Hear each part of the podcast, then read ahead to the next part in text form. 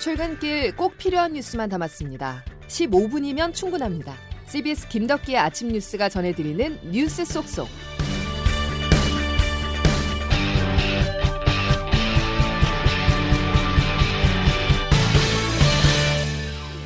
여러분 안녕하십니까? 3월 17일 김덕기 아침 뉴스입니다.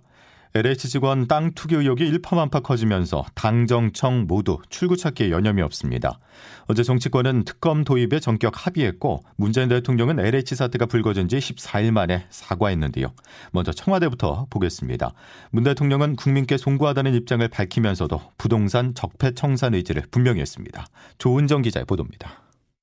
문재인 대통령이 LH 부동산 투기 사태와 관련해 송구하다며 사과했습니다. 국민들께 큰 심려를 끼쳐드려 송구한 마음입니다. 특히 성실하게 살아가는 국민들께 큰 허탈감과 실망을 드렸습니다. LH 사태가 불거진 이후 문 대통령의 첫 사과 메시지입니다. 문 대통령은 촛불혁명으로 탄생한 정부는 공정한 사회를 만들기 위해 최선을 다해왔고 성과가 있었다고 전제하면서도 가야 할 길이 여전히 멀다는 것을 느꼈다고 했습니다. 그러면서 부동산 적폐 청산을 다시 강조했습니다. 이번 계기에 우리 사회 불공정의 가장 중요한 뿌리인 부동산 적폐를 청산한다면 우리나라가 더욱 투명하고 공정한 사회로 나아가는 분기점이 문 대통령이 대국민 사과 없이 부동산 적폐 청산만을 강조하면서 야권을 중심으로 비판이 인 가운데 본격적인 민심 달래기에 나선 것으로 보입니다. 청와대에서 CBS 뉴스 조은정입니다. 재보궐선거가 22일 앞둔 시점에 여야는 부동산 투기 의혹 전반을 다룰 특검 도입에 합의했습니다. 부동산 문제가 전국을 가를 핵심 변수로 부상하면서 여야는 여기서 밀리면 끝이라는 생각을 하고 있는데요. 현 상황에서 어느 한쪽이 유리하다 불리하다를 예측하기가 어렵습니다. 보도에 박희원 기자입니다. 더불어민주당 지도부가 꺼내든 LH 특검과 국회 차원의 전수조사. 국민의힘 주호영 원내대표가 어제 전격 수용했습니다. 거두절미하고 국회의원의 강력한 전수조사는 물론 특검과 국정조사 실시를 요구합니다. 대신 민주당은 야당에서 줄곧 요구하던 국정조사 추진에 동의했습니다. 하지만 재보궐선거 전에 LH 전현직 직원들이 내부 정보를 이용한 투기를 했는지, 국회의원과 가족도 신도시 투기에 개입했는지 등을 밝혀내긴 어려워 보입니다.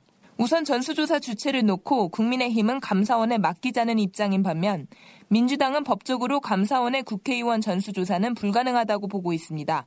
어렵사리 여야가 합의한 특검도 수사 개시까지는 시간이 걸릴 전망입니다. 특검의 수사 대상과 기한 등을 놓고 여야가 본격적으로 협의에 들어가면 이견이 두드러질 거라는 게 정치권의 공통된 설명입니다.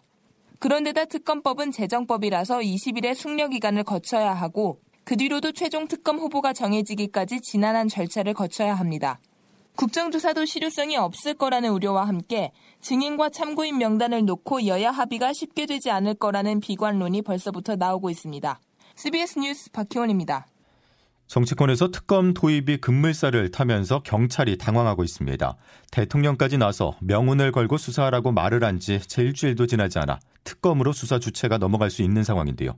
경찰의 분위기 조태임 기자가 들여다봤습니다. 특검 도입에 대해 경찰은 대외적으로는 수사에 최선을 다하겠다는 입장을 보였지만 안에서는 허탈하다는 분위기입니다. 770명 규모의 메머드급 정부 합동 특별수사본부가 출범한 지 일주일이 채 지나지 않은 상황에서 특검 논의가 튀어나왔기 때문입니다. 경찰 수사에 힘을 실어준 여당이 특검을 꺼내둔 걸 두고 앞뒤가 맞지 않다는 이야기도 나옵니다. 대통령도 나서 명운을 걸라고 했던 이번 수사는 올해부터 출범한 국가수사본부가 맡은 최대 수사로 경찰 조직의 실력을 입증할 중요한 시험대가 될 것이라는 전망이 나왔었습니다. 특히나 수사 개시 당시 경찰의 역량 부족을 우려하며 검찰이 수사해야 한다는 목소리에 대해 남구준 국수본부장은 검찰의 수사를 맡겨야 한다는 의견에 동의하기 어렵고 수사 역량을 보여줄 것이라고 각오를 내비치기도 했습니다. 이 때문에 경찰 내부에서는 기껏 다 수사해서 특검에 넘겨야 하는 상황이 납득되지 않는다. 한창 수사가 탄력받고 있는데 힘이 빠진다는 의견들이 나왔습니다. 한편 특수부는 압수수색으로 확보한 LH 직원의 휴대전화에 대한 포렌식 분석을 하고 있으며 삭제 파일 일부가 복구된 것으로 알려졌습니다. 특수부는 분석이 끝나는 대로 이르면 다음 주부터 LH 직원들을 소환 조사할 계획입니다. CBS 뉴스 조태임입니다. 투기 의혹을 받는 LH 직원은 농사를 짓는 것처럼 허위로 농업 경영계획서를 제출한 것으로 드러나고 있는데요. 농민들 삶의 터전인 농지를 투기의 먹잇감으로 삼지 못하도록 하기 위해선 지자체의 관리 감독을 철저히 하지만 현실은 너무도 허점이 많습니다. 수도권의 일부 카페들은 농지를 주차장으로 사용하고 있었습니다. 취재 서민선 기자입니다. 주말이면 빈자리를 찾기 힘들 정도로 붐비는 경기도의 한 카페 겸 빵집. 대형 주차장 완비라고 광고하며 손님들을 끌어모으고 있었습니다. 하지만 주차장으로 사용하고 있는 땅은 CBS 취재 결과 농지인 것으로 드러났습니다. 특히 인근에는 세계 문화유산인 서울흥이 있어 개발 제한 구역임에도 버젓이 주차장으로 쓰고 있었습니다. 주차장 곳곳에 나무가 심겨져 있는데 LH 직원들이 묘목을 심은 것처럼 토지 불법 사용에 대한 단속을 피하려는 의도로 보입니다. 뒤늦게 단속에 나선 구청은 원상복구 이행 명령을 내리겠다고 밝혔습니다. 소유자랑 행위자한테 공문 발송해서 원상복구 1차는 시키고요. 안 되고 재차 사용할 시 이제 고발 조치할 예정이에요. 전문가들은 지자체의 농지관리 허술이 불법 투기를 낳았다고 지적합니다. 민변의 김남근 변호사입니다. 현장에 나가보면 농사를 짓지 않는다는 것들을 금방 확인할 수 있는 사안들이 많은데 실제로는 지방자치단체들이 사실상의 팔짱 행정, 봐주기 행정을 한 것입니다. 농부가 아닌 LH 직원들이 허위 서류를 통해 투기를 한 정황이 드러난 만큼 정부의 농지 관리가 강화돼야 할 것으로 보입니다. CBS 뉴스 서미선입니다. 백신 소식으로 이어가겠습니다. 우리나라가 집단 면역을 형성하는 데 중심이 되는 코로나19 백신은 아스트라제네카입니다. 2분기 아스트라제네카사의 백신 접종 대상자는 770만 명에 달하는데요. 그런데 최근 안전성을 둘러싼 불신이 커지면서 유럽 20개 국가들이 접종 중단을 선언했죠. 오늘 유럽 의약품청이 이에 대해서 입장을 내놨습니다. 실보다 득이 많으니 아스트라제네카 백신 접종을 계속하라는 것입니다. 자세한 소식 장성주 기자입니다. 독일, 프랑스, 이탈리아, 그리고 어제는 스웨덴까지 유럽 국가들이 아스트라제네카 백신 접종을 중단하고 있습니다. 오스트리아에서 백신 접종 이후 혈전이 발생해 한 명이 숨지고 한 명이 입원하자 예방적 조치라는 겁니다. 하지만 유럽 국가의 의약품과 백신을 평가하는 유럽 의약품청 EMA가 백신 접종을 중단해선 안 된다고 강조했습니다. 에머쿡 유럽 의약품청장입니다. 현재까지는 백신 접종이 혈전을 유발한다고 볼 수 없다는 점 강조하고 싶습니다. 쿡 청장은 임상시험 당시 백신을 접종한 사람과 가짜약을 투약한 사람 모두에게서 혈전이 발생한 사례가 매우 드물게 나타났다고 설명했습니다. 현재 유럽에서 아스트라제네카 백신을 맞은 500만 명 가운데 혈전과 관련된 사례 30건이 보고됐습니다. 유럽의약품청은 오는 18일 회의를 열고 혈전 발생 사례 조사 결과를 발표할 예정입니다. 앞서 세계 보건기구 WHO와 아스트라제네카도 백신 접종과 혈전 발생 간의 인과관계가 확인되지 않았다고 밝혔습니다. 한편 우리나라 정부는 접종을 중단한 국가들 가운데 인과관계에 대한 근거를 제시한 곳이 없다면서 접종을 계속하기로 했습니다. CBS 뉴스 장성주입니다. 질병관리청이 코로나 백신 접종 후 이상 반응 모니터링에 동의한 18,000명을 조사한 결과 32.8% 3명 중 1명꼴로 통증과 근육통, 피로감 등의 불편함을 호소한 것으로 집계됐습니다. 특히 20, 30대 젊은 층에서 이상 반응이 더 자주 나타났다고 하는데요. 그래서 정부가 백신 휴가를 도입하는 방안을 검토하고 있습니다. 정세균 국무총리의 말 들어보시죠. 백신 접종 후에 정상적인 면역 반응으로 열이 나거나 통증을 경험하는 사례가 상당수 보고되고 있습니다. 안심하고 접종에 참여하실 수 있도록 백신 휴가를 제도화할 필요가 있습니다. 관계 부처는 제도와 방안을 조속히 검토하여 보고해 주시기 바랍니다. 다음 소식입니다. 미국 국무장관과 국방장관이 오늘 방한합니다. 앞서 북한은 미국을 향해서 잠 설칠 일을 만들지 말라고 경고했었는데요. 한미 양국이 이번 회담을 통해서 북한을 향해 어떤 메시지를 내놓을지 주목됩니다. 김영준 기자가 보도합니다. 블링컨 장관과 오스틴 장관이 오늘 오후 오산 공군기지를 통해 우리나라를 방문합니다. 오늘은 일단 각각 정의용 외교부 장관, 서욱 국방부 장관과 회담을 하고 내일 2 플러스 2라고 불리는 한미 외교 국방장관 회의에 참석하게 됩니다. 외교부 최영삼 대변인입니다.